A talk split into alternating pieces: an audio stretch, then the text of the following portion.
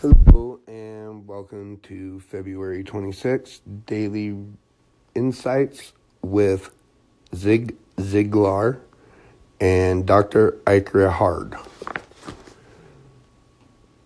Today's topic is doing God's will.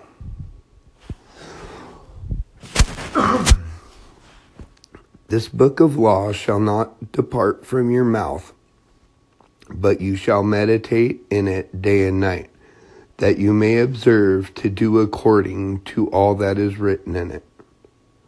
For then you will make your way prosperous, and then you will have good success. Joshua 1 8. Many sincere believers are confused about the will of God. They've heard stories of God speaking to others to tell them what to do, and they read according to God giving someone a chain of circumstances, providing an unmistakable path through one of life's quagmires. Voices and signs, these confused believers assume should be the norm in knowing God's will. God can use any method he chooses to lead his children, but certainly his word is the surest, yet most neglected compass. The scriptures are referred to as a lamp at my feet and a light to my path. By the psalmist in Psalm 119, 105. They are the source of wisdom to sort out black, white, and gray in our lives, and they expose the heart of God. In addition, they sometimes painfully expose our hearts so that we can admit we are headed in the wrong direction and repent. If the Bible is such a wonderful source of insight, encouragement, and direction, why do we spend so little time in its pages and expect God to lead us in some other way?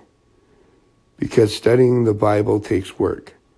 It contains vast riches, but only a few of them are on the surface.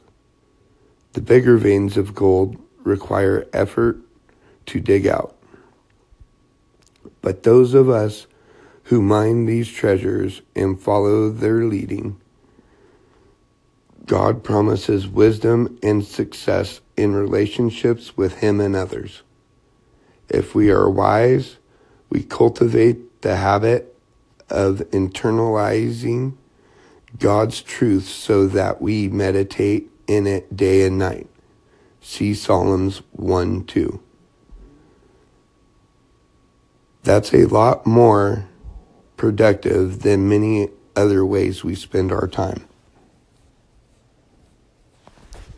Question one Describe the blend of how God uses circumstances, the Spirit's whisper, and His Word to guide us. Number two, what would it take in motivation, discipline, and time for you to make internalizing God's word, word a habit in your life. Well, that's it for today. I hope you guys all enjoyed. I love you. Please like and share. And I hope you all have a wonderful and blessed day. Bye.